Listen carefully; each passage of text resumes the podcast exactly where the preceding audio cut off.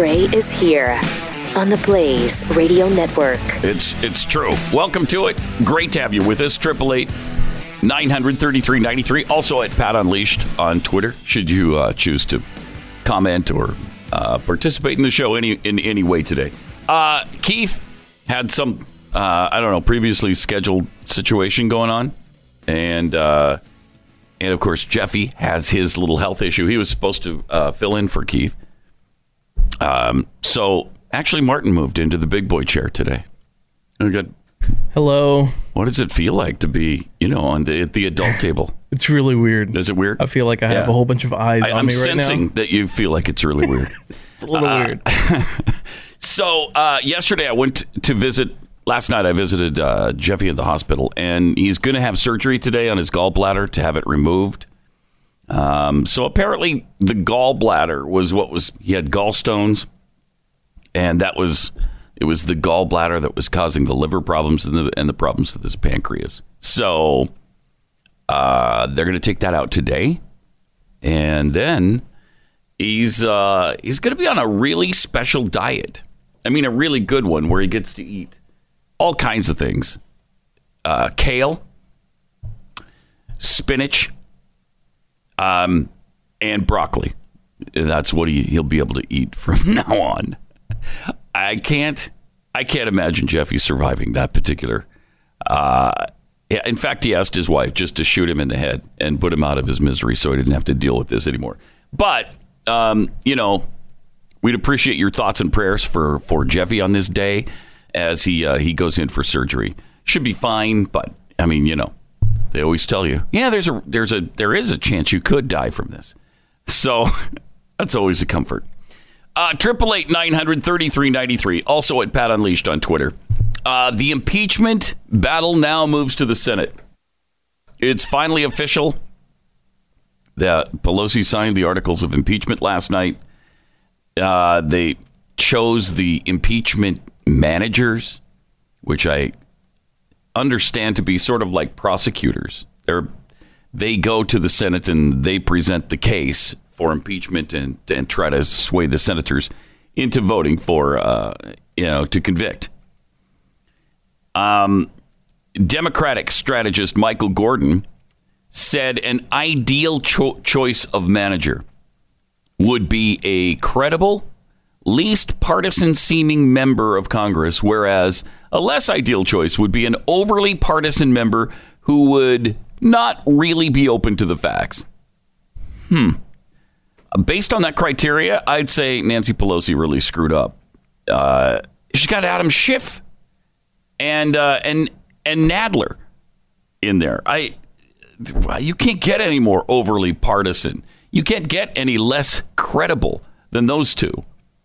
And there's four others. Nobody knows who they are. So so why go through it? But the Senate is preparing to start the impeachment trial. And that will happen on Tuesday. A grueling process. Senators expect will will be highly partisan. Of course it's going to be. And will likely drag on past the State of the Union address in early February. It might. Some are speculating it could go all the way to Super Tuesday. Once Speaker Pelosi, uh, she finally did send the articles over to the uh, chamber. Then, uh, now the Senate will summon Chief Justice John Roberts to swear the senators in as jurors before the uh, end of the week. We'll be able to, in all likelihood, go through some preliminary steps here this week, which could include the Chief Justice coming over and swearing in members of the Senate and some other kind of housekeeping measures, according to Mitch McConnell. He said it would set us up to begin the actual trial next Tuesday. So it's finally going to happen. We're we're finally there. We've kicked around this thing long enough. I mean, it was in it was such a an emergency that Nancy Pelosi just had to get that thing rammed through the House, and uh, so that they could present this to the Senate before Christmas by the end of the year, which they did, and then the urgency seemed to go away. Here she was uh, yesterday talking talking about the importance of time. She makes a really good point here. Good morning, everyone. Good morning. This is a very important day for us. And as you know, I reference temporal markers that our Mm-hmm. founders and our poets and others have used Founders over time uh, to place us in time, Mm. to emphasize the importance of time, because everything Okay. is Is about time. Wow. Is that weird? What? What are you talking about? Uh, she is just absolutely a mess. She's a mess. Joe Biden's a mess. All of the uh, upper echelon in the Democrat Party are completely checked out. I mean, she is, although that was uh, reminiscent of this particular rant. They ask me all the time, "What is your favorite this? What is your favorite, Favorite that? that. What's your favorite that?" And at one time, what What is your favorite, word? And I said, "My favorite, Favorite word, word. that is really easy. Easy. Yeah. My favorite word is the word. the word. Yeah. The word Is the word, is the word. and that is That is- everything. it says everything. it all for us. It's like time. And you know the biblical mm-hmm. reference. You know the gospel reference of the word. I do. And then you know the poets, what the poets and the founders talk about, and time, and it's time to do the time because it's about time. I don't know whatever she was saying there. Very bizarre. But anyway, it is time. They fi- she finally decided it is time to send the articles of impeachment to the Senate, and and so that's what they're doing. And the Senate will begin the trial on uh, Tuesday. They they are talking about bringing witnesses. Um, the Democrats are insisting that John Bolton be brought to, before them as a witness. I, I don't know if they're going to be excited about what he has to say. There's a lot of speculation that Bolton may not be a friend of the president, and so who knows? President said he doesn't. He wasn't privy to the conversation. He wasn't in on it. He didn't know anything about it. So President Trump doesn't seem too worried about John Bolton. But if they call Bolton, then the Democrats have said they're also going to call uh, Hunter Biden to the witness stand, which I would love to see. And while you're at it, call his dad. Let's get Hunter Biden in there. Let's get Joe Biden in there. Put them under oath, and uh, let's find out what went on at Burisma. If it was in fact some big conspiracy, or you know, do they do they both have something to hide? Um, Biden apparently didn't think so because he admitted to doing uh, to uh, twisting the arms of uh, officials in Ukraine. So we'll see. Uh, we'll see how that goes. uh, but witnesses are coming, and the Senate trial uh, begins on Tuesday. Triple eight nine hundred thirty three ninety three. Yesterday we talked about the Democrat debate, which was fascinating only in that Elizabeth Warren and Bernie Sanders, who were supposed to be such good, close, personal friends for decades now, they've just been so tight over the years. Um, and then this little riff about Bernie Sanders supposedly saying that uh, that a woman couldn't win in 2020. He denies that, and then Elizabeth Warren con, you know, confirmed it, and CNN just ran with it. CNN just flat out apparently believed everything that Elizabeth Warren had to say, uh, and actually brought somebody in after the debate to talk about how nobody believed Bernie Sanders, everybody believed Elizabeth Warren. I thought that uh, Bernie Sanders probably had the most difficult night because I think the people who matter uh, most, who care the most about this electability issue and women's not being electable are women. And I can't imagine any woman watching last night and saying, I believe Bernie. What? I mean, that's a weird take. I watched. Were you watching the same thing I did? Because I couldn't imagine anybody believing Elizabeth Warren. I totally believed. I'm not uh, any fan of Bernie Sanders. Certainly don't want to defend him on issues. Uh, but I completely believed uh, Bernie over Elizabeth Warren. So uh, that's an interesting, interesting take on that. Um, then after the debate ended, we all saw this uh, yesterday, where they approached Elizabeth Warren approached Bernie Sanders afterward. He extended her, his hand to her, and she wouldn't shake it.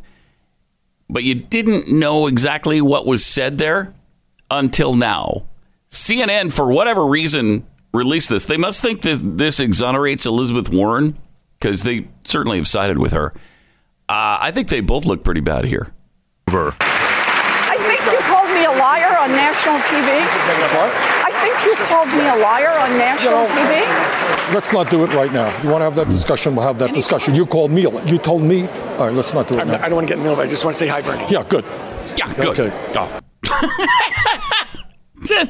yeah, he is a charmer, isn't he? Bernie is a charming man. Wow. And she is just a f- fantastic woman as well. I think you called me a liar on national TV. I think you called me a liar. And and Bernie's right. And you called me a liar too. So what's your problem here, sister? Get out of my face. But he was definitely the adult in the room. Let's not do this right now with microphones attached to our bodies and a national audience watching this. Just that's amazing. So uh, she's obviously pissed, and she couldn't even wait to confront him about it. Wow. Uh, so that that is every bit as bad, if not worse, than it looked. Uh, I think I think it's actually worse than we thought it was between the two of them. Uh, there there may not be a reconciliation here uh, anytime soon between Elizabeth and and Bernie. Triple eight nine hundred thirty three ninety three.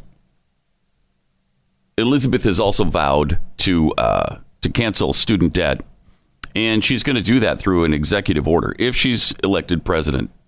Another indication that none of these Democrats, especially Warren and Sanders, can be elected to the office of the president.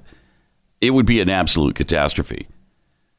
But she would begin to forgive student loan debt on the first day of her administration, she said, using tools that would also bypass Congress. So not only am I going to forgive debt uh, for all the people who who have uh, college loan debt, but I'm also going to do it unconstitutionally through executive order. Wow. Uh, the announcement comes just weeks before voting begins in the first primary in caucus states, adds urgency to legislation she introduced over the summer to cancel the bulk of the nation's outstanding student loan debt. So she's already introduced a bill with James Clyburn, and that would forgive up to $50,000 in student debt for individuals with household incomes under $100,000. Uh, but Warren wrote in her plan that the U.S. Department of Education already has authority to cancel student debt, and we can't afford to wait for Congress to act. That's the excuse now that everybody gives in just circumventing Congress and pretending that they don't even exist. You can't just, on a whim, do what you want to do and eliminate Congress. It doesn't work that way. So she would end $1.5 trillion that is owed to the government, and she would just wave her magic wand and it's gone. Uh, you know, these class warfare buffoons in the Democrat Party who continually harp about fairness. Why hasn't anyone asked her, hey, uh, Elizabeth, is it fair to just wipe away the debt owed by millions of students when there have been tens of millions of others who have paid their debts? How pissed off would you be if you worked, you know, for 20 years trying to pay off your student loans and finally did, and maybe you paid off 50 to 100,000 dollars in debt, and then you see others who owe as much or more than you do, and they just are forgiven that debt. Nah, you don't need to bother. Don't worry about it.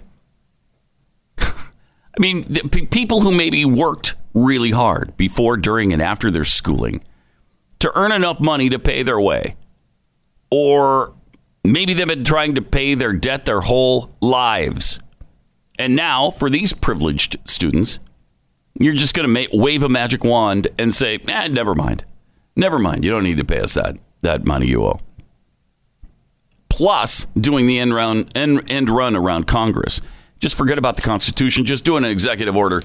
And one and a half trillion dollars in taxpayer money, yeah, it just disappears. Don't even worry about it. Wow. Uh, I don't know. If I had massive student debt that I'd been paying off for a really long time, I would be pissed if that's how you treated the others who also owe money. That doesn't seem fair at all. Uh, Triple eight nine hundred thirty three ninety three. You know, losing your hair really sucks, and there is something you can do about it. Uh, what you might not know is the cause of hair loss. Kind of been tracked to a hormone in most people called DHT. The FDA has approved two hair treatment products that help control your DHT and prevent the hair loss. And so that's up to 90% effective. But then in 65% of men, it also regrows. It triggers hair regrowth, which would be phenomenal.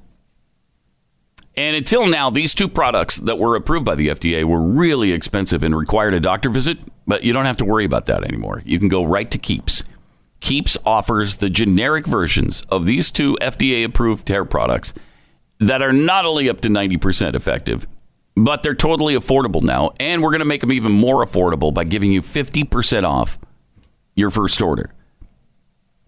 So you can you can do all of this just from the comfort and privacy of your living room if you want to. You just answer a few questions online. You snap a couple of pictures of your hair. You send that in. A licensed doctor then will review your information and recommend the right hair treatment program for you. And then it's shipped directly to your door. It's awesome. So if you're tired of losing your hair or you're just starting to notice that it's beginning to happen, now you have a free online doctor consult and 50% off your first order to stop all of this. 50% off. Go to keeps.com slash Pat. That's keeps.com slash Pat.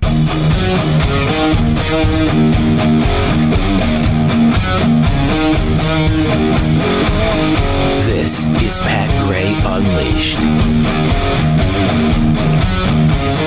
Oh, the other thing that I loved about uh, Nancy Pelosi sending sending in the articles of impeachment yesterday was because this is such a, you know, we're heartbroken. We're heartbroken over having to do this to the president. Nobody wants this. It's just that the founders demand it, and the Constitution, which we so revere for some reason right now, we just really revere the Constitution that we never talk about except well now when it it's convenient for us.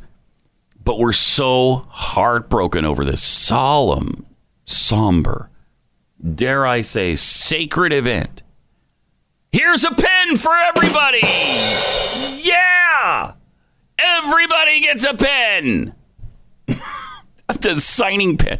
Impeachment signing pens for everybody. You get one and you get one.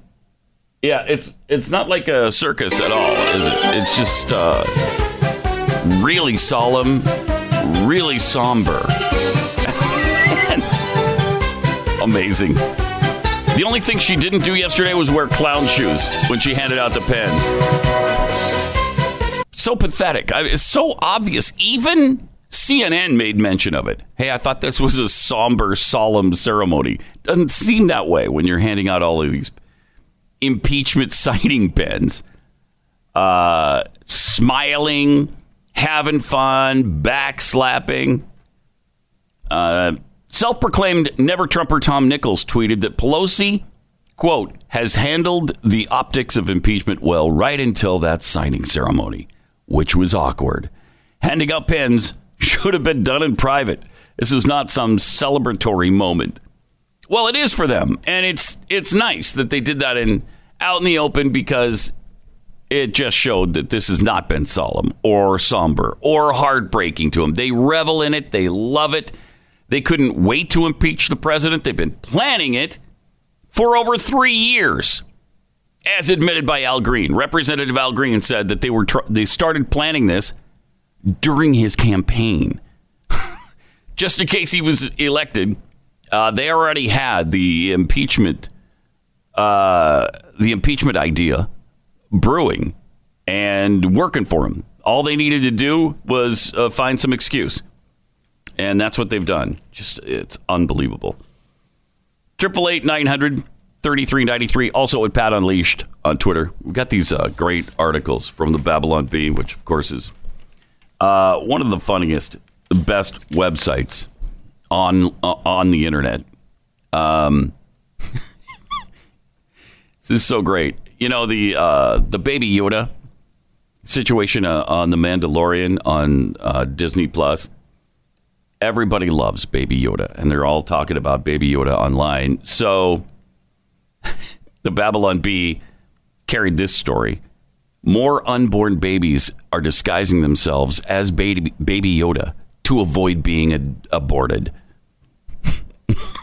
According to sources across the country, more and more babies are disguising themselves as baby Yoda so their pro choice parents will not abort them. Because you'd never abort baby Yoda if that's inside your womb, right? The babies the babies got the idea when they saw how many people were fawning over the fictional character, yet still were apathetic toward the deaths of millions of human babies aborted every year. They procured Baby Yoda costumes through an underground black market for the unborn. When pro choicers saw the Baby Yoda in their sonograms, they instantly dropped their support for abortion, saying they couldn't bear to harm such an adorable little guy. Ah, he's so cute. One Portland progressive pregnant woman said, I couldn't possibly end the, the beating heart of that little baby Yoda. Great. Also from the Babylon Bee, uh, a man driving alone in a carpool lane informs the officer that his preferred pronoun is they, and so he belonged in the in the uh, multiple vehicle carpool lane. Uh, and finally, from the Babylon Bee, Mitch McConnell felt bad for Nancy Pelosi after watching her get forced to impeach the president by the radical wing of her party, then impeach him and sit on the articles of impeachment for weeks. So he decided to cheer her up a bit. McConnell had his staffers deliver Pelosi a shirt reading, I impeached the president and all I got was his lousy t shirt. With a nice, uh, nice photo that is uh, showing the event prominently. It's the least I could do, McConnell said, a grin spreading across his face. I feel bad for the poor girl. So much work on impeachment for nothing. Everyone needs a little consolation prize, a little affirmation, a participation trophy, you might say. As an, an offended Pelosi held a press conference condemning the shirt as a slap in the face, Mitch McConnell hurriedly con- confirmed hundreds more conservative judges. Yeah, it would be nice if Republicans were smart enough to do that and, and use this as as some kind of distraction to get their agenda through, but they never do that. No, they can't do that. That's not uh, that's not what Republicans do. Republicans just sit there and take a beating that the Democrats give them, even when they're in the minority. Even when Democrats are the minority. That's pathetic, but that's a, a whole other day. Um, on Jeopardy the other day, They've issued an apology because apparently they ruled that the historic Church of the Nativity, this was in the questions that came out, they said that the Church of the Nativity is in Israel and not Palestine. And then they apologized for that? Jeez. Uh, during last week's broadcast, and this isn't from the Babylon Bee, uh, during last week's broadcast, Jeopardy posed a question of where is the Church of the Nativity located? One of the contestants answered that the church is located in Palestine. The answer was considered incorrect at the time. Social media erupted with many users voicing opposition to the ruling, insisting that the beloved game show was wrong and that the Church of the Nativity is in Palestine and not Israel. It's in Bethlehem, Israel. There is no Bethlehem, Palestine. That doesn't exist. It's not a thing. It's unbelievable. It is unbelievable how liberals and progressives ignore all reality, all science, uh, all geography. Look at the map. It's it's Bethlehem, Israel. It's it's like suburban Jerusalem. That's not Israel.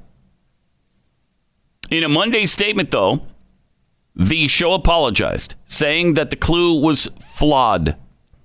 In the process of taping this clue, built in the 300s AD, the Church of the Nativity, we became aware that the clue was flawed as written and that determining an acceptable response would be problematic. The show pointed out that it decided to void the clue altogether, but the human error resulted in the question making it to the making it to air anyway. in accordance with our rules and in the interest of fairness, we avoided the clue and threw it out. We restored Katie's and Jack's scores to what they were prior to the clue. The outcome of the game was not affected. We then continued the game with this replacement clue. Now, obviously, Christians recognize uh, the Church of the Nativity, which is in Bethlehem, as the birthplace of Jesus. Uh, according to Haaretz, the church has been recognized as UNESCO World Heritage Site under Palestine since 2012. That's UNESCO, though. That's the UN. Of course, the UN recognizes it as Palestine. That doesn't make it right.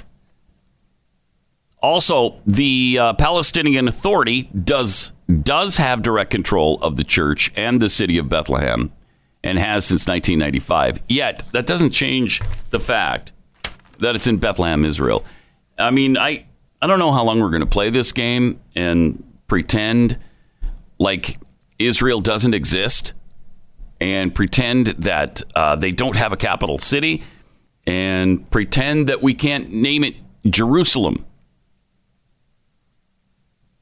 Nothing's nothing is is going to be uh, fixed in Israel un- until we actually face reality and figure out that that is Israel's territory, Israel's city, and it has been for thousands of years.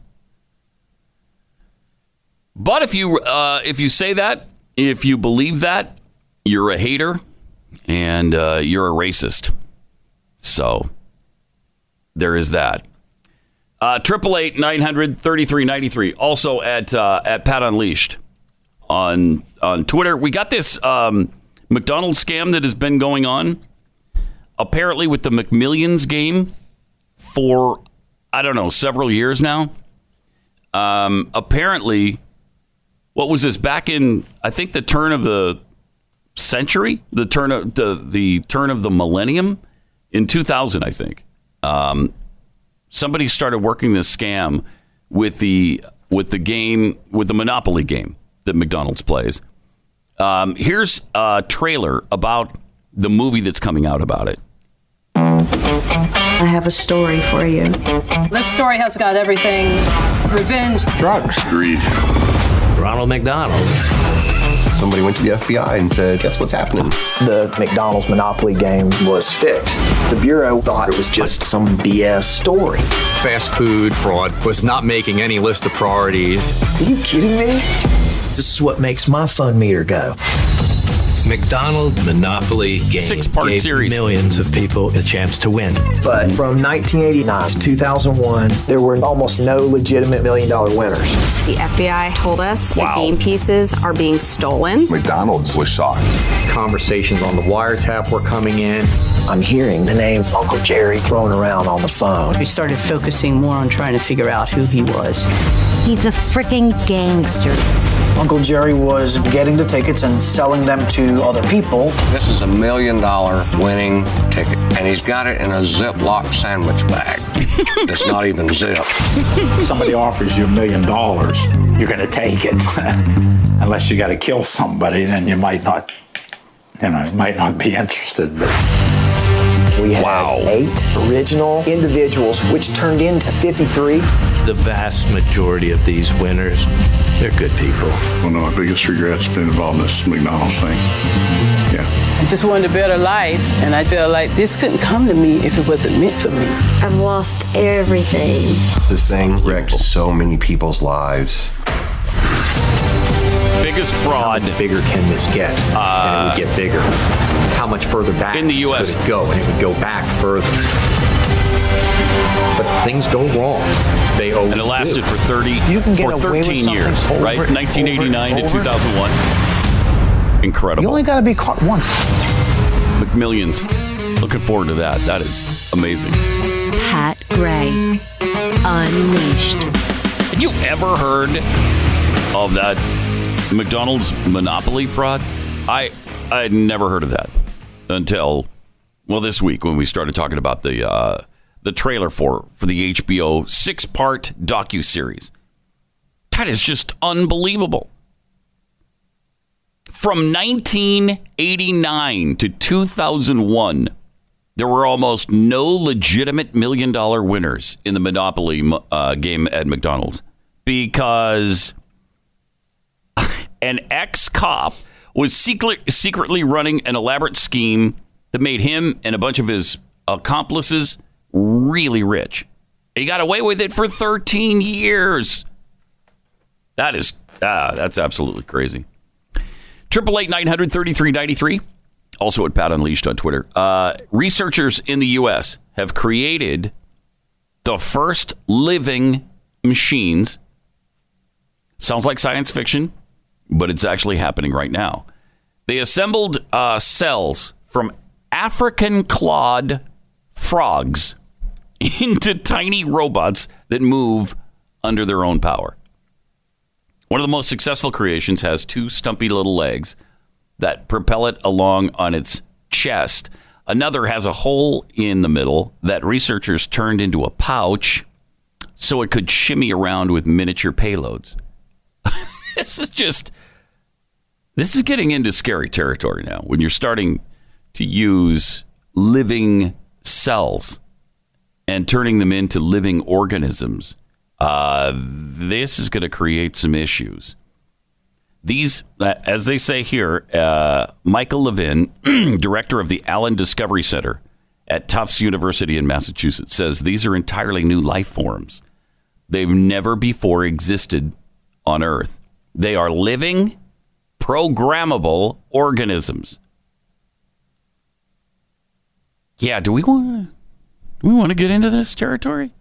Roboticists tend to favor metal and plastic because of the strength and durability of those two things. But Levin and his colleagues see benefits in making robots from biological tissues. When damaged, living robots can heal their wounds. And once their task is done, uh, they just fall apart, just like nat- natural organisms decay when they die. Their unique features mean that future versions of the robots might be deployed to clean up microplastic pollution in the oceans. Oh, good. We'll finally tackle the Great Pacific Garbage Patch that's two and a half times the size of Texas that can't be photographed. For it's so big and so large, you can't take a picture of it.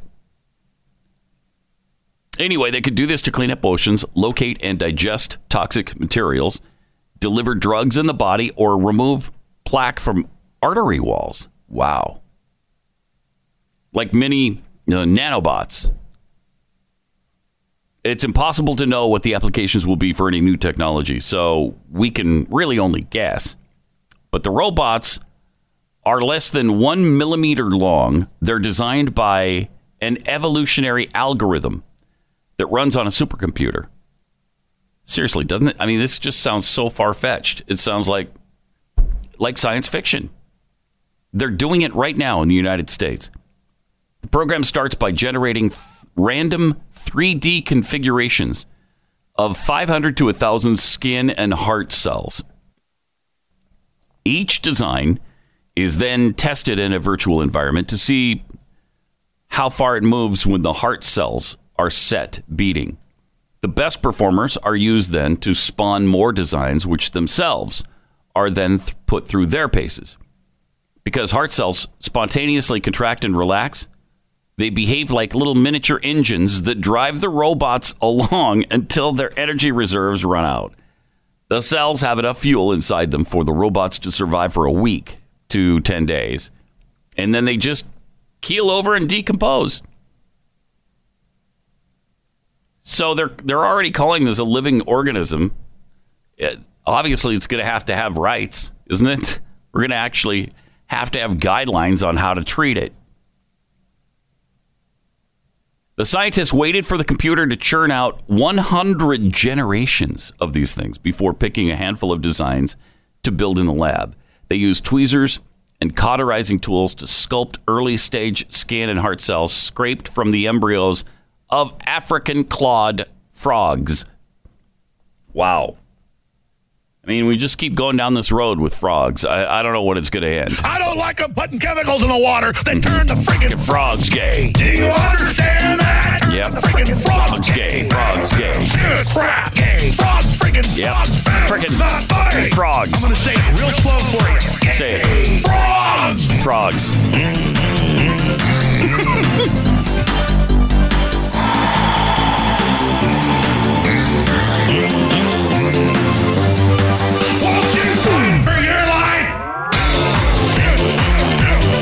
Frogs, freaking frogs. I don't like the frogs. Gay. Freaking frogs. Frogs. Frogs. Freaking frog crap. Won't you fight the frogs? it's not funny. I'm gonna say it real slow for you. Okay, do it. Nicely done. I, I, I don't think these frogs are gay. Uh, not yet, anyway. I think that you know they're just uh, they're just beginning their lifespan, so hopefully they're not sexualized yet.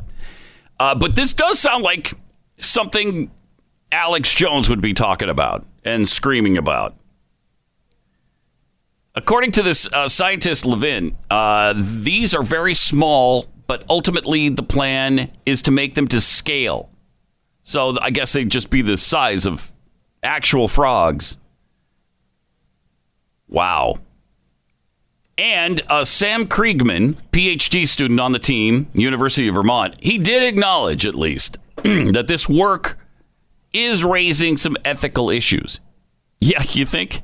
Especially given that future variants could have nervous systems and be selected for cognitive capability, making them more active participants in the world. What's important to me is that this is public so we can have a discussion as a society and policymakers can decide what's the best course of action. Now, if we know about this, uh, what are some of the things they're doing that we don't know about? Uh, like maybe this. Go ahead, say it. Say it. I was told by a genetic engineer Mm-hmm.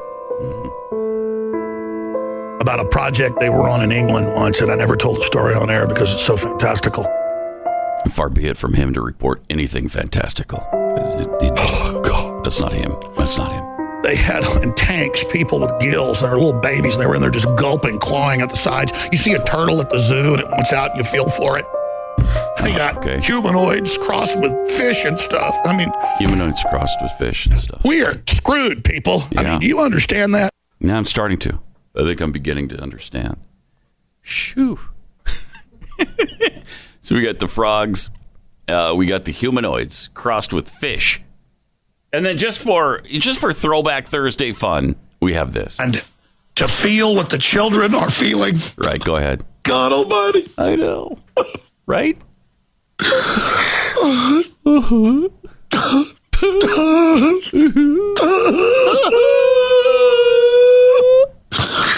Folks, we gotta we gotta get good people to stand up against these people. So true. Uh, uh,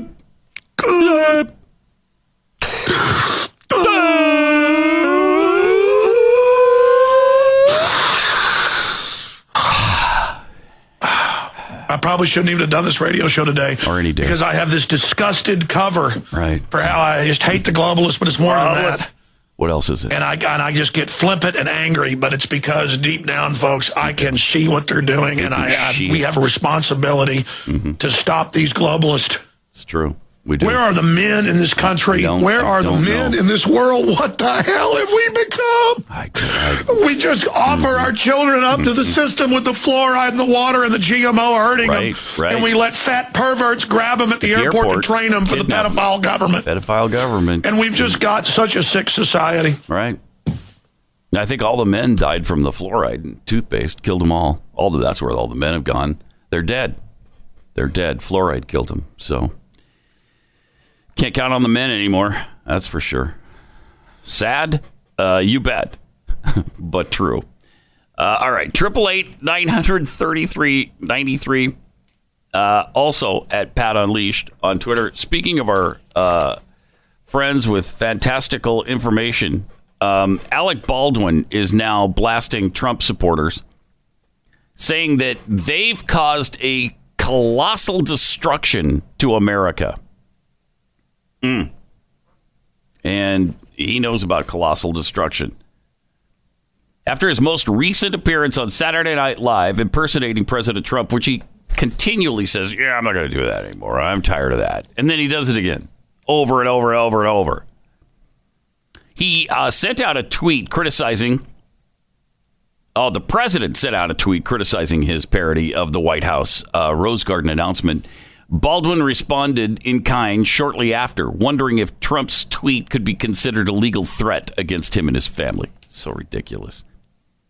Alec Baldwin blasted uh, the president's supporters, too, for what he described as the colossal destruction of everything that matters in America.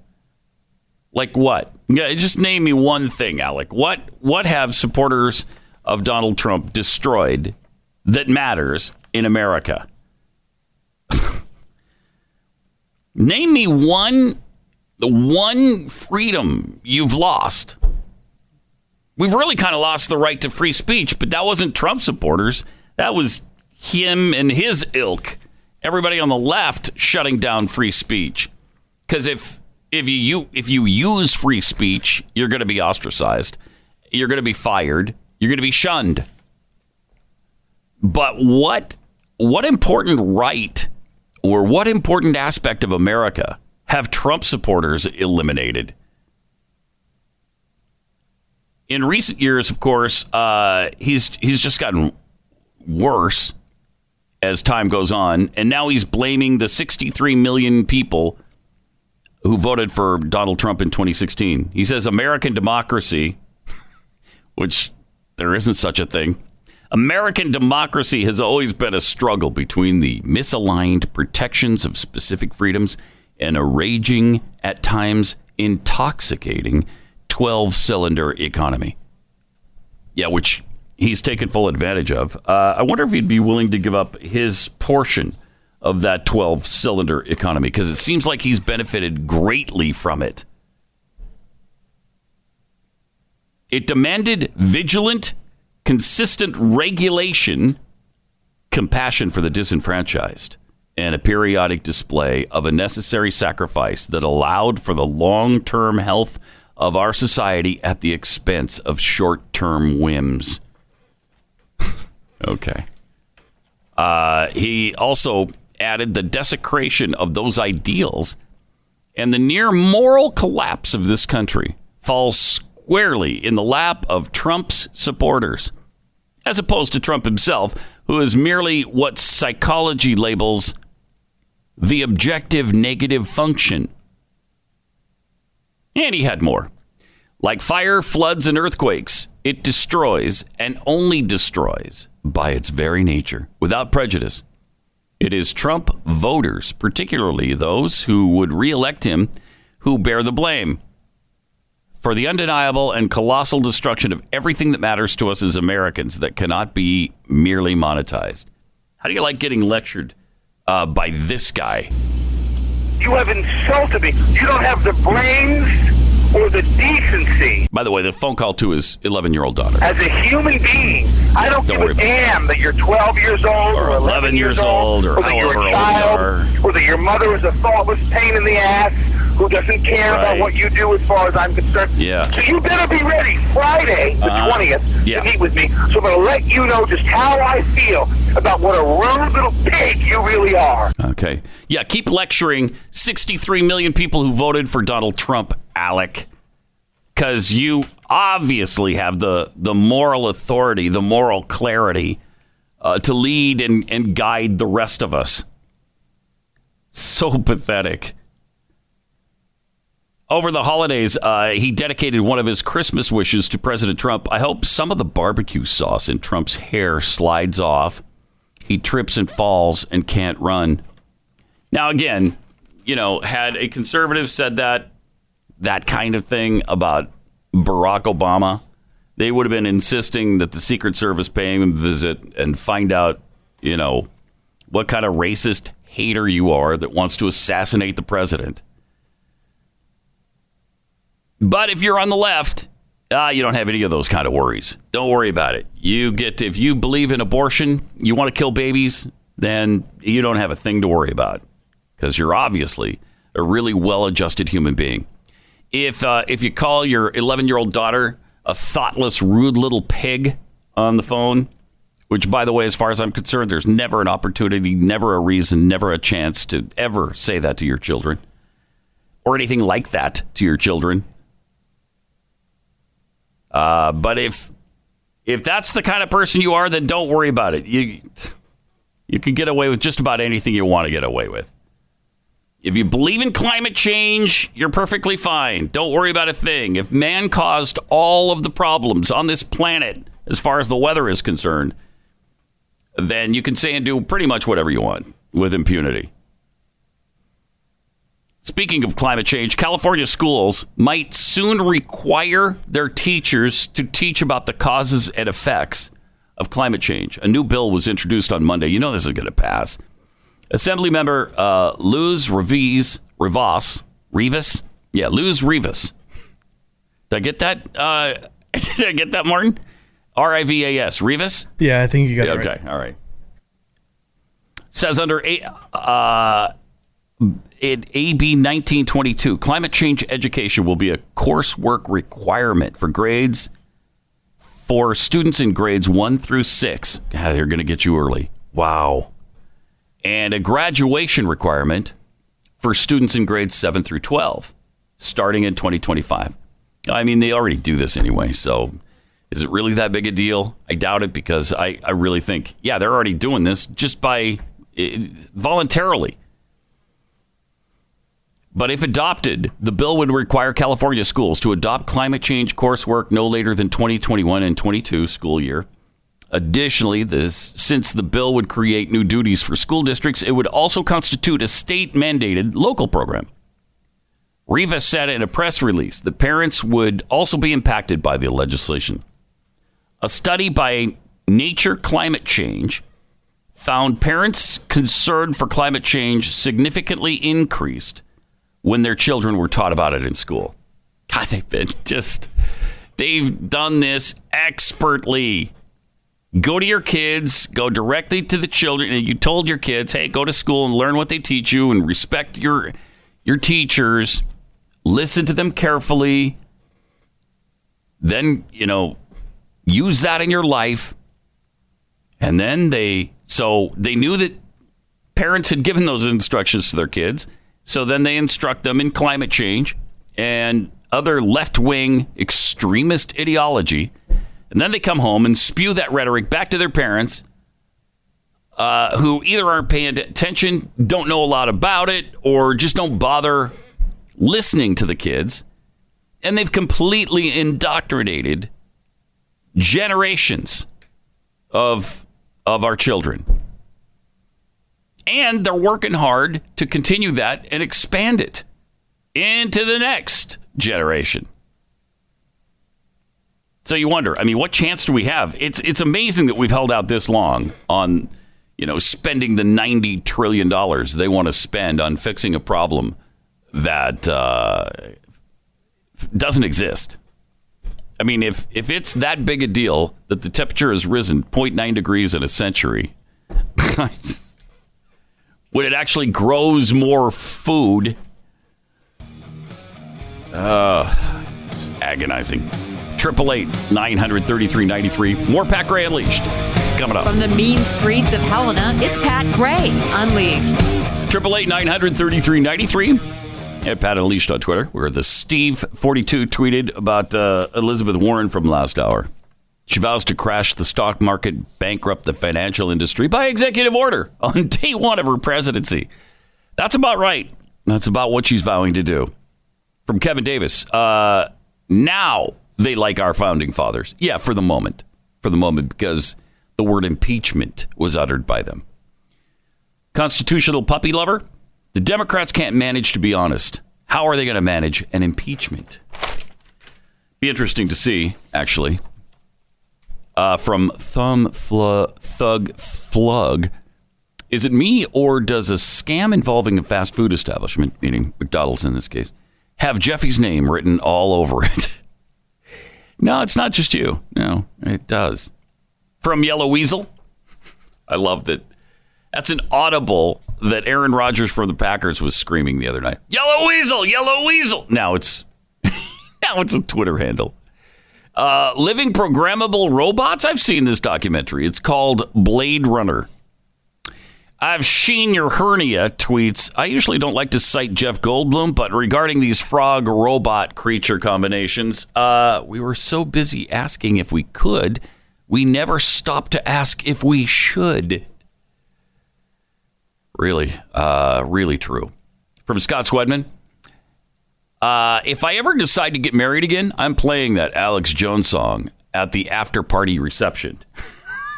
This would be perfect at a wedding reception. I don't like them putting chemicals in the water that turn the freaking frogs gay. Frogs you gay. understand that? I think so. Yeah. Gay. Right. Uh, Crap. Gay. Frogs freaking frogs. It's not funny. tell me this isn't the perfect reception song. Tell me. You can't.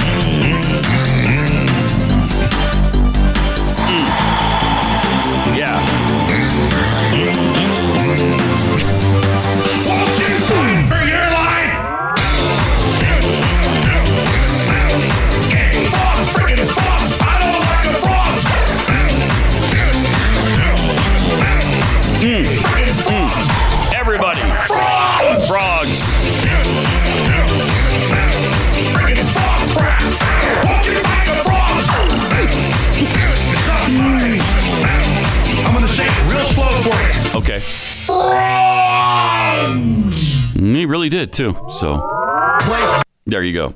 Uh, from constitutional puppy lover, the man who called his own 12 year old daughter, actually she was 11 at the time, a rotten little pig, has something to say about me. Come into my neighborhood, Alec. You'll be my pig. uh, from Keystone Pig. I'd like Alec Baldwin to provide an enumerated list of the ills that have befallen him since the Trump election. Given his Trump impressions seem to have, you know, helped him cash in. How much money has that guy made uh, impersonating Donald Trump?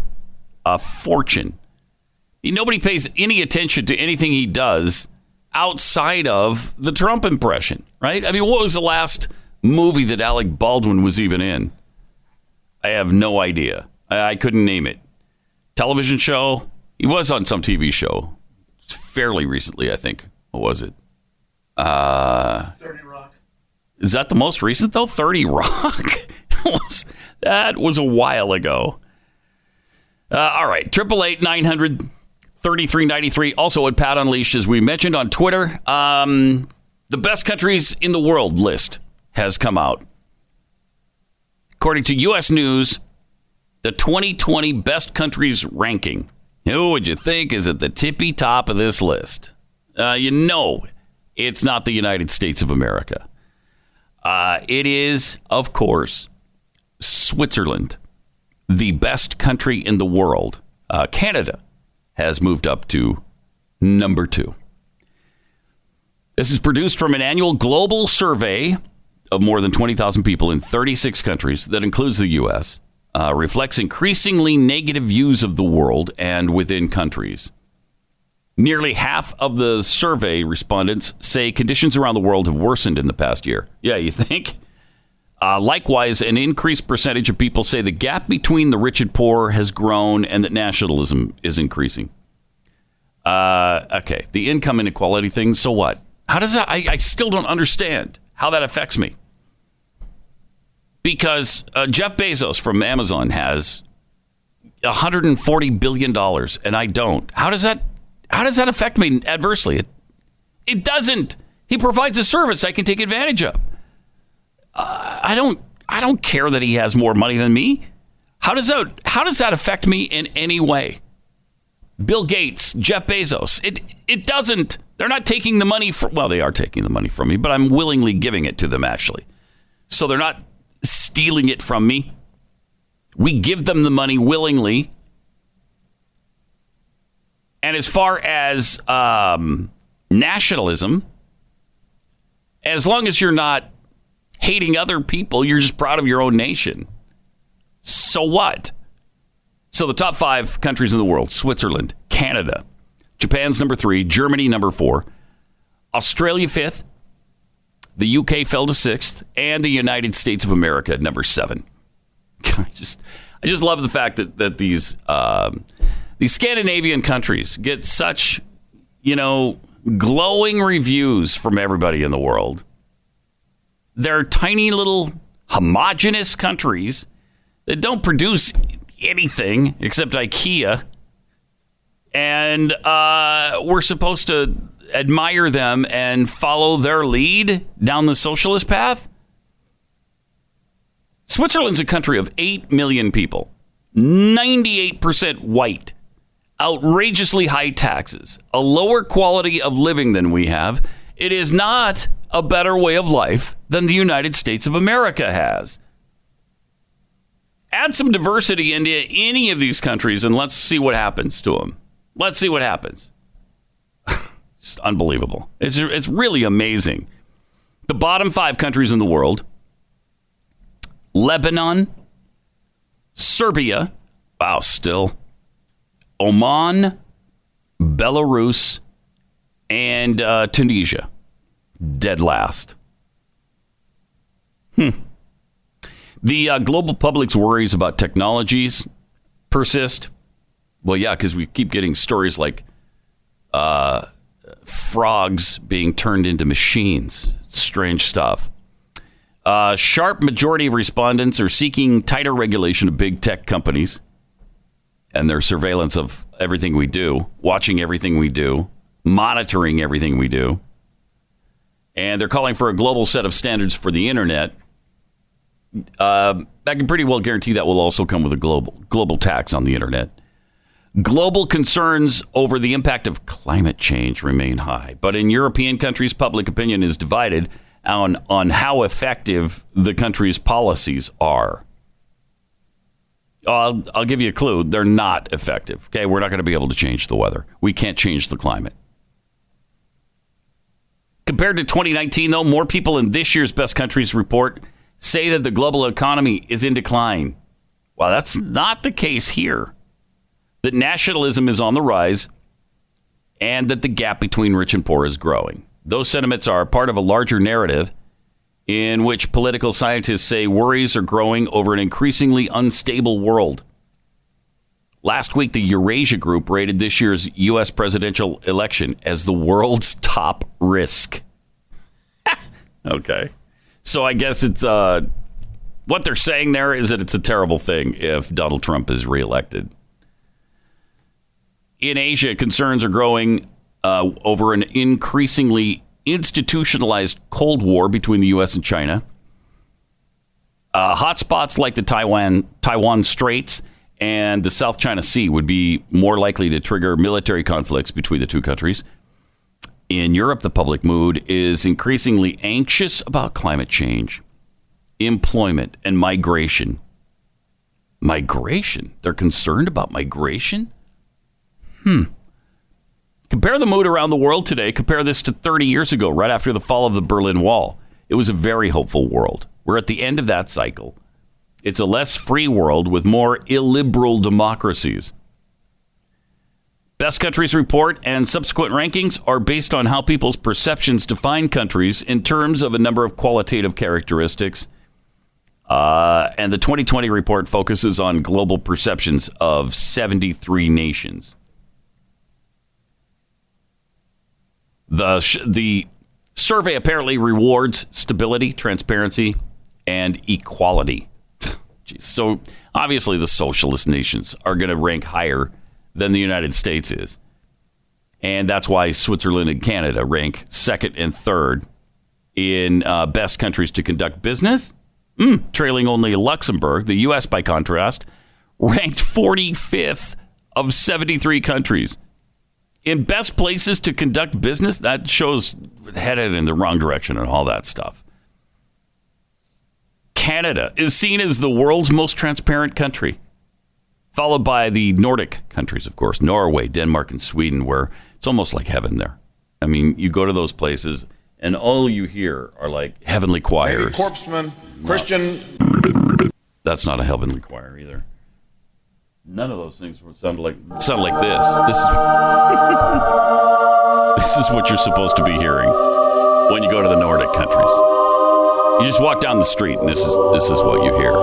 That's how that's how heavenly they are. They're just uh, they're just they're they're paradise. It's what they are. Uh, and in transparency, Switzerland ranked fifth, U.S. number 18. Seven of the top 10 countries overall also ranked for gender equality. Number eight, Sweden, uh, seen as the best country for gender equality. About 90% of survey respondents agreed with the statement that women should have the same rights as men, but just 64% say women actually do enjoy the same opportunities as men in their country. Four out of five respondents agreed LGBTQIA2 plus individuals should be entitled to the same rights as non LGBTQIA2 plus individuals, with women uh, agreeing more than men, 82 to 76 percent. Um, 18 to 24 year olds registered the highest share of that sentiment, uh, as you could imagine. Uh, all right, so U.S. just number seven because the Scandinavian countries are are, are perfect in every way. that's that's the that's what we hear every single time one of these surveys comes out. Uh, triple eight nine hundred thirty three ninety three. Oh, the other big news uh, from yesterday that we haven't mentioned yet is that Russia's entire government resigned. Everybody but Putin resigned yesterday. Uh, wow.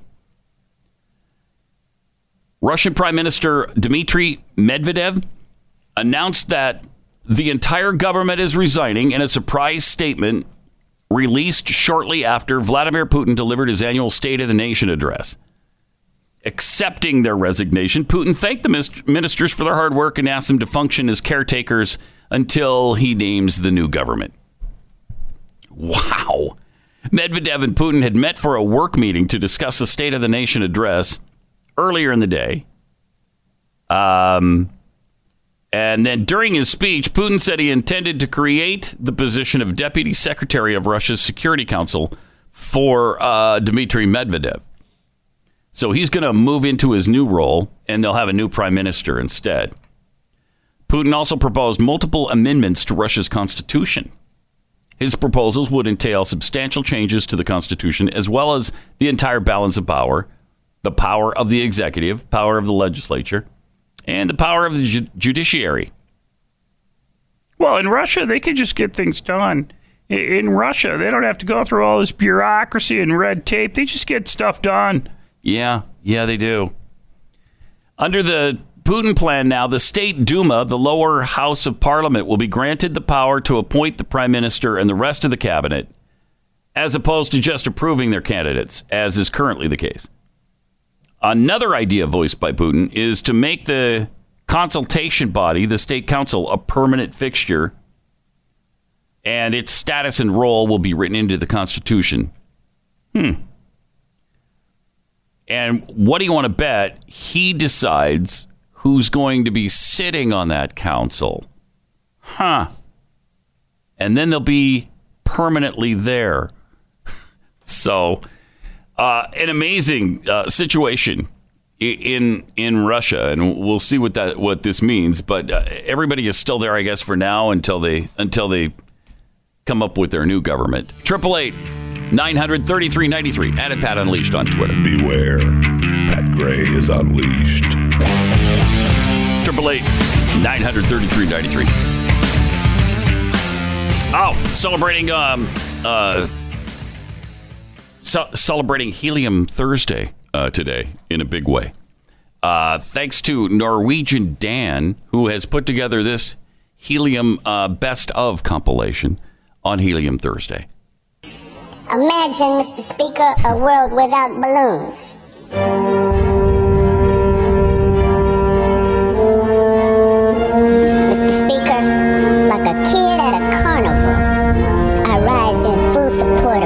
H.R. 527, the Responsible Helium Administration and Stewardship Act of 2013. Congress is finally going to do something about one of the most pressing issues of the day. That is, um, we've got to ensure access to helium for all. 48 hours of this house this house's precious time was necessary to pass such a non-controversial bill. I'm pleased to support this bill, which shows that this Tea Party Congress will make the tough choice to keep children's birthday parties on schedule and give industries that rely on helium the lift that they deserve. Imagine a world with helium for comedians to get that high-pitched voice that we all hold near and dear to our hearts. And finally, we're going to do something for the American people, and we should all pat ourselves on the back for that. Patriot Hank Too often lately, this body has sat mm-hmm. deflated. Not for a lack of hot air, mind you, but seriously, ladies and gentlemen,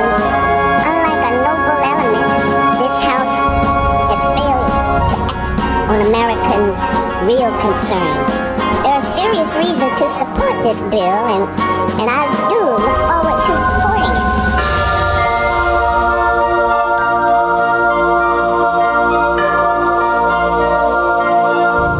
it. Some of our classic moments of all time have come from Hank Johnson. Uh, that discussion on helium. And of course, this one. My, my fear is that uh, the whole island will uh, become so overly populated that it will tip over and uh, and capsize. They don't anticipate that happening. So, uh, and it hasn't happened yet.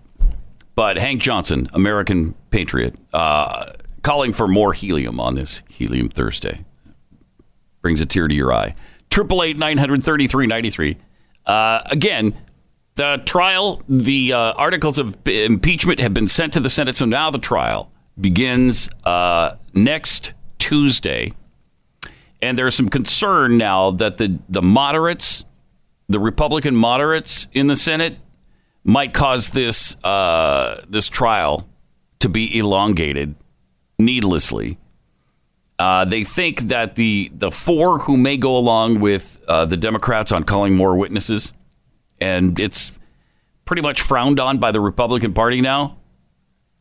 They they don't want to stretch this thing out. They don't want to hear more witnesses. But the four are Senator Susan Collins, Lisa Murkowski, Mitt Romney, and Lamar Alexander, who have all said that they're open to calling more witnesses.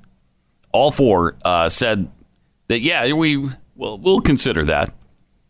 And so now these impeachment managers, the prosecutors from the House, will be trying to convince them, yes, you you should demand that there be more uh, more witnesses. And they certainly want to call uh, John Bolton, and they want to call this uh, this guy f- uh, who is a uh, an associate of Rudy Giuliani, who now has a bunch of documents that uh, they're going crazy over. They they just love the fact that this associate of Rudy Giuliani says that the president was in on a quid pro quo. We're back to all of that nonsense. Uh, so we'll see. Collins said Wednesday she's satisfied that they'll ensure a roll call vote on the overall issue of whether or not to have witnesses. And the trial is still going to wind up in acquittal of the president. But it just, it, do we really want to stretch this thing out for any longer than necessary now? I know initially I wanted a full trial. I wanted everybody to be heard. I wanted to call the the so-called whistleblower Eric Sh- uh, Ciaramella. Yeah, Eric Ciaramella. Wanted to call him, uh, whose name can't be mentioned, but just was strangely. So that that was weird. Uh, and I'd really, I'd love to hear from uh, Schiff. Call Schiff, put him under under oath. I'd love to hear from the uh, the Bidens, both of them, Hunter and Joe. Call them, put them under oath. I mean, if you want to call witnesses, let's call witnesses. But they'll turn that into, you know, some circus as well. So, uh, the best thing to probably do, I think I've been convinced now, is to just get this thing over with as as quickly as possible. But of course, the Democrats will be screaming uh, that that's that's not fair. That they didn't have a fair trial. That uh, this was all swept under the rug. Uh, but let them say it. Who cares? they're gonna they're gonna say what they say, and there's not much you can do about that. The Democrats actually blocked a resolution the other day. This is how despicable they are. They actually blocked a resolution condemning Iran for murdering protesters and for shooting down the plane. Consideration and a vote on House Minority Leader Kevin McCarthy's resolution was blocked by a vote of 226 to 191. The resolution would have condemned the government of Iran for killing 1,500 Iranian citizens were protesting their government, as well as condemn the government of Iran for shooting down Ukraine International Airlines Flight 752, killing another 176 people. They blocked it. They wouldn't do that. I, uh, wow. What a disappointment. Democrats just blocked a vote on a resolution supporting the Iranian protesters. This is not the first time. This is not the time for partisan politics.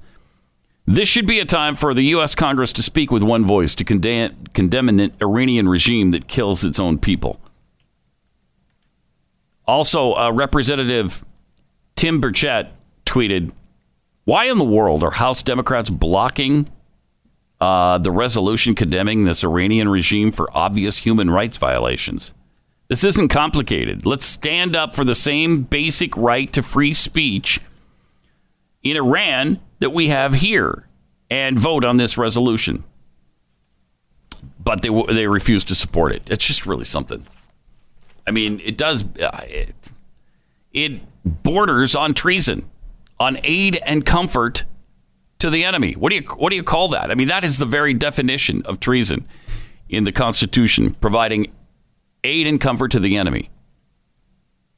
And it seems like they've been doing that uh, this whole time, this whole time until ever since we killed one of the worst, most vile, despicable terrorists on the planet in Soleimani. Triple eight nine hundred thirty three ninety three, and at Pat Unleashed on Twitter. More coming up. Pat Gray Unleashed. Triple eight nine hundred thirty three ninety three. Also at Pat Unleashed on Twitter. Just two Muck and Fudge tweets. The last notable thing Alec Baldwin did. Are you forgetting the radio show he hosted with Ivan? No, I'm not. Um, no. When we come back, Mhm. uh, uh, oh, we have some time. Oh, great. Well, Oh, great. We're gonna. Uh, when, when Uh, can we take some calls, Ivan?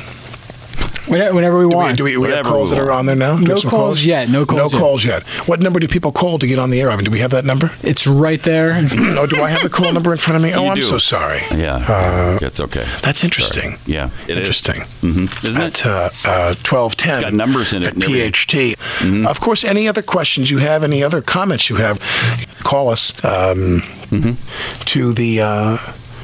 What else? Uh, I don't know. Call us, please, at uh, please. 215 Pretty please. Sugar Now, um, if you don't call, we're going to keep reading from the Scientology manual. right. You might not feel it. You might not feel the energy right now. You I might not don't. feel Don't. uh, the swell of what's happening here. we have any calls yet there, Ivan? no calls. Let's read some more about Scientology. Is Sean Hannity a Scientologist? Alec Baldwin posing the big questions tonight here. Uh, do we have any calls here yet? Ivan? No, no, you don't. None. No, Boy, none. it's just incredible. Yeah. Unbelievable. Well, Well. you leave us no choice, listeners. but to call his mom, uh, which you did. Okay. Uh, so yes, just two bucket fudge is correct. There was the the Ivan radio show, which was fantastic. Coconut oil, uh, caliphate, caliphite. I think it was a caliphite. Uh, if these countries are so incredible, we just went over a list of the best countries in the world. Why the hell don't they have the illegal immigration problems we do? Huh? I I don't know. Maybe they've got those really big walls already erected between them, so they, they just can't quite sneak in. From Occam's Electric Razor, okay, I'll concede that Switzerland is the best country. Chocolate, skiing, Swedish babes. Now you've just mixed your your nations there. Um, Swedish babes would be from Sweden, not Switzerland. So, uh, I've seen your hernia tweets. What did the entire Russian government resign to go start selling facial cream? yes, they did. They're uh, they're they're with what's her Joanne. They're with, jo- Joanne. What's her face? Uh, selling facial cream. What is her name? I can never remember her name anymore. Joanne Chip and Joanna Gaines. She, they're they're all with Joanna Gaines now in the facial cream industry. Uh, Bane of Odyssey, Bane of Idiocy, idiocy, Bane of Idiocy. There, I worked it out. Uh, can our whole can our whole government resign too? Might improve things. Actually, would. Wouldn't you love to get rid of some of the 40 year, 50 year people who've been there their whole lives and they just continue to exist there? Uh, yeah, it would be nice for a fresh start, actually. The Steve 42 tweets uh, Remind me to tell you all about the day Switzerland turned off the internet for repair.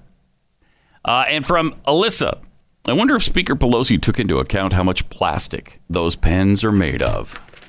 Yeah, and it's all going to wind up in that uh, giant Pacific garbage patch in in the in the ocean, which we can't take a photo of because it's not there. Uh, triple eight nine hundred thirty three ninety three. Also at Pat Unleashed on Twitter. Anybody following this scandal with the Houston Astros? I mean, what a serious they got. They really got pounded into oblivion over this. They they apparently had this system of stealing signs from the catcher and the to the pitcher so that they'd know what kind of pitch is coming. And I, I guess they've done that for several seasons. So their manager uh, was suspended for a year, and their general manager was suspended. And after that happened, the Astros fired both of them. The team also lost their first and second round draft picks in this year and next year and will be fined $5 million. Wow. Does this punishment fit the crime? I, you know, I've been listening to some of the uh, broadcasts on ESPN, and they all, I mean, it seems universal that this is maybe not even uh, enough to penalize them with. Then they went to the Boston Red Sox, and and uh, their manager was was fired as well because he used to uh, be with the Astros uh, back when they won the World Series. Then he won a World Series with the Red Sox, and apparently was using the same system, and uh, he's also been fired. Current and retired players reacted to the news. Cincinnati Reds pitcher Trevor Bauer and New York Mets pitcher uh, were among those who made some kind of comment on social media. I find that the conduct of the Astros and its senior baseball operations executives merits significant discipline, according to the commissioner. I base this finding on the fact that the club's senior baseball operations executives were given express notice in September 2017 that I'd hold them accountable for violations of our policies covering sign stealing and those individuals took no action to ensure that the club's players and staff complied with those policies. The conduct described herein has caused fans, players, executives, and other MLB clubs and members of the media to raise questions about the integrity of games in which the Astros participated. And while it's impossible to determine whether the conduct actually impacted the results on the field, the perception of some that it did causes significant harm to the game. So some are even calling for their World Series championship year to be vacated, which I would not like to see being an Astros fan. Uh, but a lot of people think that's what should happen, that the, the their penalty wasn't even enough. I don't know. Seems pretty harsh, as a matter of fact, to me. Uh, triple eight nine hundred thirty three ninety three. Also, Wolf Cukier 17 year old intern at NASA's Goddard Space Flight Center was tasked with going through data on star brightness from the facility uh, as they were looking at transiting exoplanet satellite missions, or they call it TESS. The uh, high school senior was looking at foreign systems about 1,300 light years from Earth. He said he then observed what appeared to be a slight darkness in one of the system's suns. It turned out to be one of these exoplanets that we're always looking for. He found a, a, a new planet. Uh, it turned out that the darkness was a planet 6.9 times larger than Earth that orbited two stars. And uh, so that's kind of cool. An intern with NASA made a huge, huge discovery. I mean, we're constantly looking for these exoplanets because they're the ones most likely to have life on them. Once he flagged the discovery to his research members, mentors, uh, Cukier spent weeks with them and other scientists confirming his hypothesis. NASA said the teen's discovery was rare because uh, circumbinary planets, that's planets with two suns, are usually difficult to find. Well, we find them all the time on Star Wars. Tatooine has two suns. I mean, we've we've seen that for what, 40 years now? Every time they they go to that shot where Luke or somebody is looking off in the distance on Tatooine, you see those two suns. They're not that rare. uh, but they're usually dic- difficult to find, according to uh, scientists. They can only be uh, detected during a transit event when one of the suns shows a decrease in brightness. The two suns in the solar system in question, TOI 1338, they always come up with the catchiest names for these. They varied in size, one being about 10% more massive than Earth's sun, and the other 30% of the sun's mass. Because the two suns orbit each other every 15 days, it was harder to distinguish the transit events from the planet uh, because the planet orbits every 93 to 95 days. Hmm. It would be kind of cool to have two suns, wouldn't it? That orbit each other. Of course, then you, I mean, you talk about global warming then. Uh, uh, of course, it's not our sun that's causing all this havoc. It's it's obviously the CO2 that's killing us. Also, uh, Michael Avenatti was arrested the other day by the IRS as he was in a disciplinary hearing to be disbarred. This guy's in a lot of trouble. Uh, he's not doing really well right now. He was at one point going to run for president. Remember that? How he has fallen from grace. Uh, he was on every single CNN broadcast. He was on, I don't know, thousands of times. Got so sick and tired of seeing this guy with his massive ego. And now he's experienced this little fall from grace. The arrest occurred about 6 o'clock outside the state bar court. I can confirm that he was arrested by federal agents. His lawyer said, I anticipate a bail hearing at 2 o'clock tomorrow. I haven't seen the details of the warrant, but uh, should have it later. Avenatti did not return phone calls. His attorney called uh, for a sidebar with the judge and said he'd not be able to return to to, uh, to the court mm, because he was arrested. Former lawyer for Stormy Daniels is accused of fraud, cheating on his taxes, and lying to investigators. Federal prosecutors allege that he embezzled funds from his clients. He, of course, has pleaded not guilty to all of this, but uh, wow. Would have been interesting to see him running for president uh, and then, you know, maybe be up on one of these debate stages and have the IRS arrest him during the debate. That now that would have been fun. I would have I would have paid money to actually see that. Nobody, I mean, uh, it couldn't happen to a nicer guy. Speaking of which, a death row inmate in Georgia is asking to be executed by firing squad. Michael Wade Nance says he prefers that over lethal injection because lethal injection uh, would cause him excruciating pain because he has some kind of vein problem.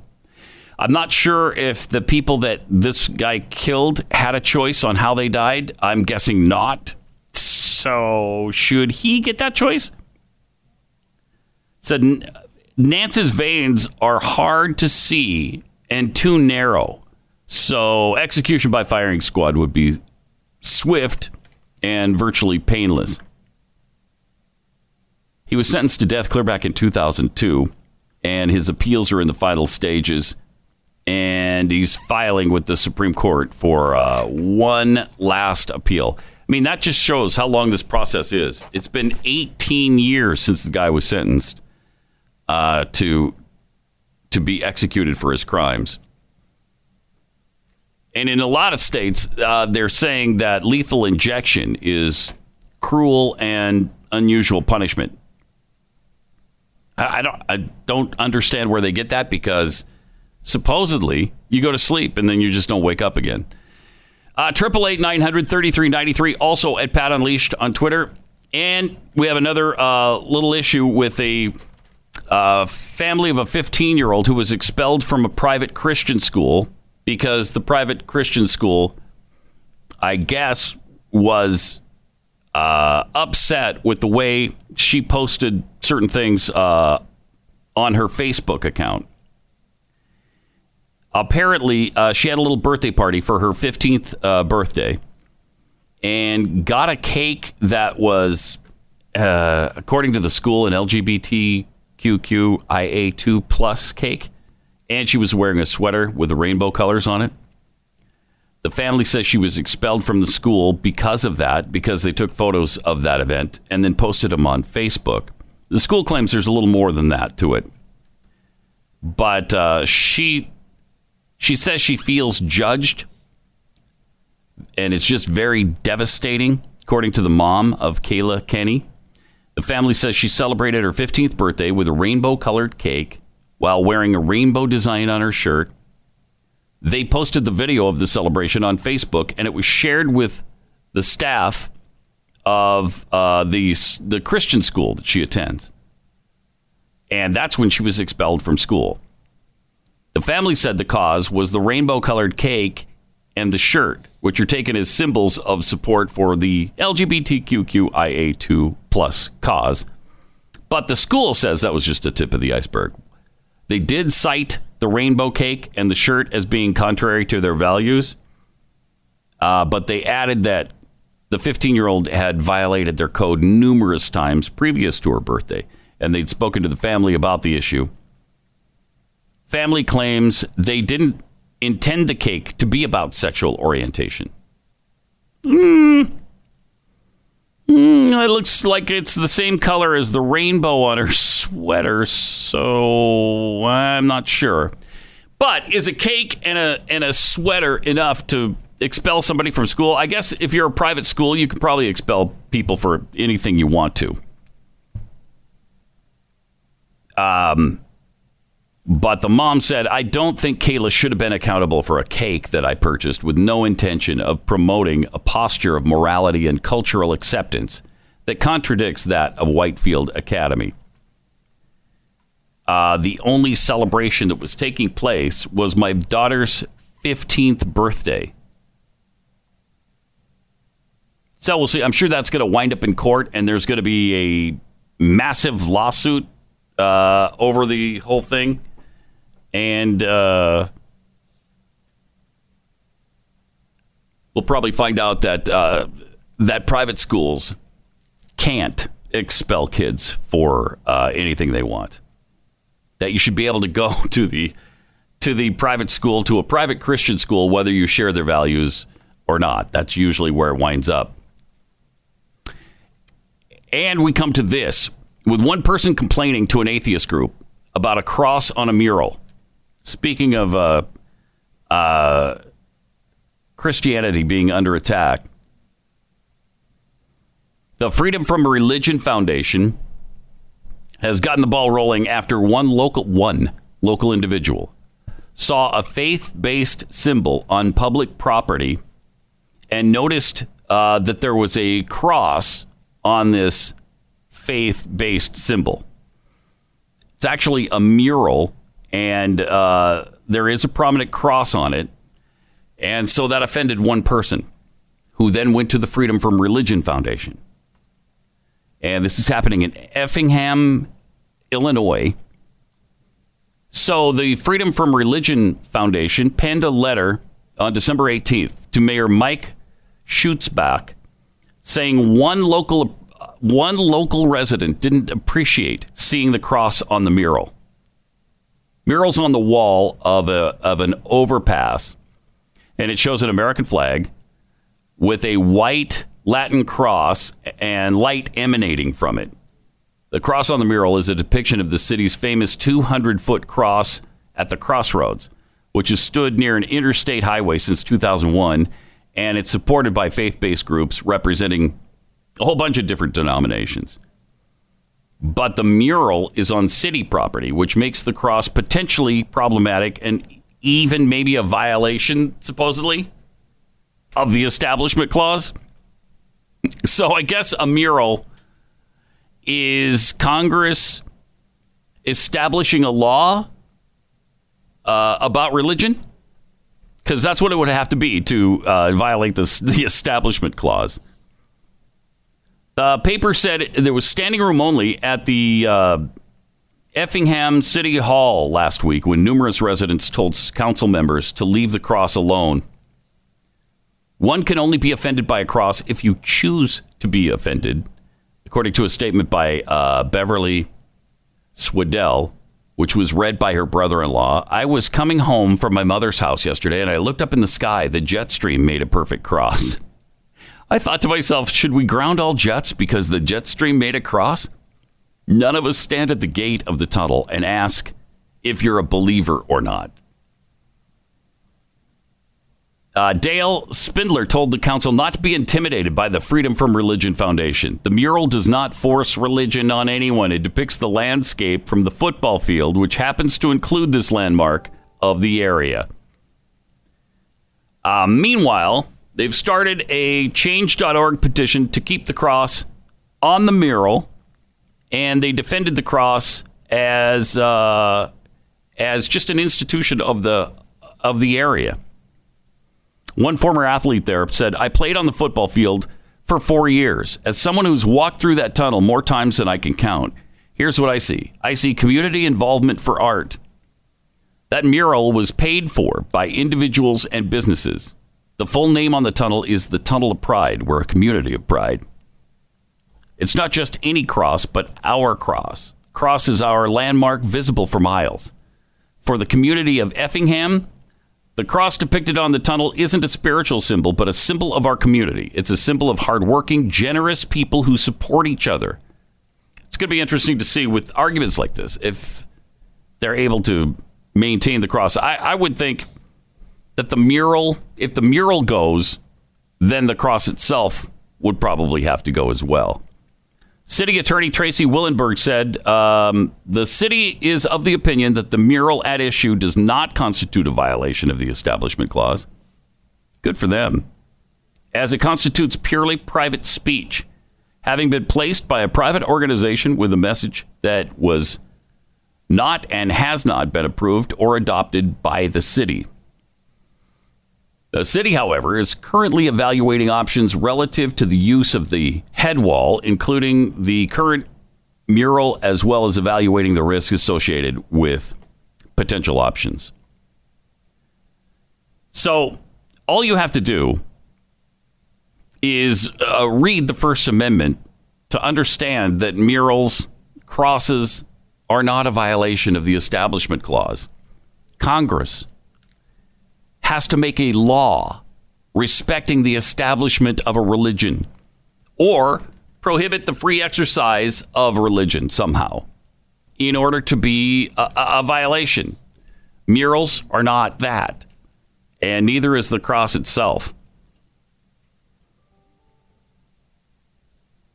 Triple eight nine hundred thirty three ninety three. Um, a biblical prophecy has potentially been fulfilled in Israel.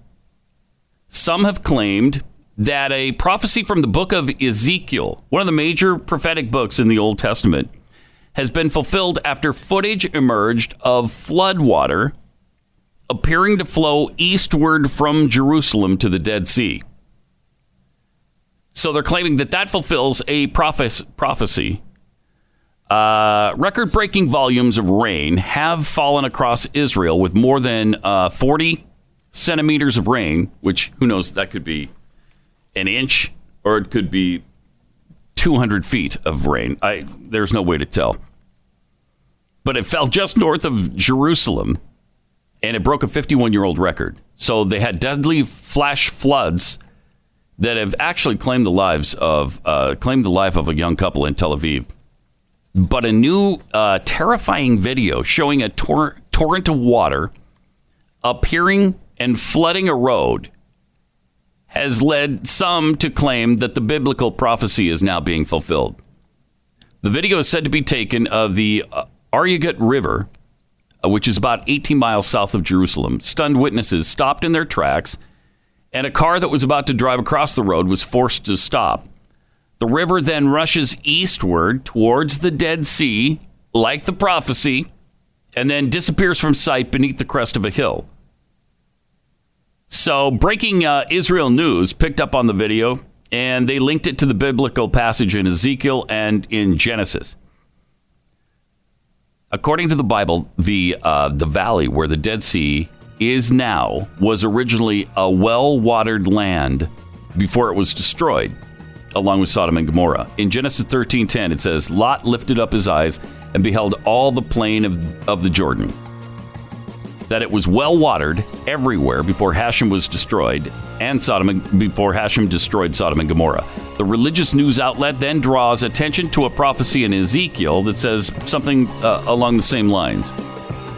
And then they had this water rushing toward the Dead Sea uh, from the flood. So, is that the prophecy fulfilled? Eh, I don't know. I guess we'll have to see. Uh, triple eight nine hundred thirty three ninety three. Use that number tomorrow uh, when we will be back here uh, to do it all over again on Pat Gray Unleashed. We'll see you then.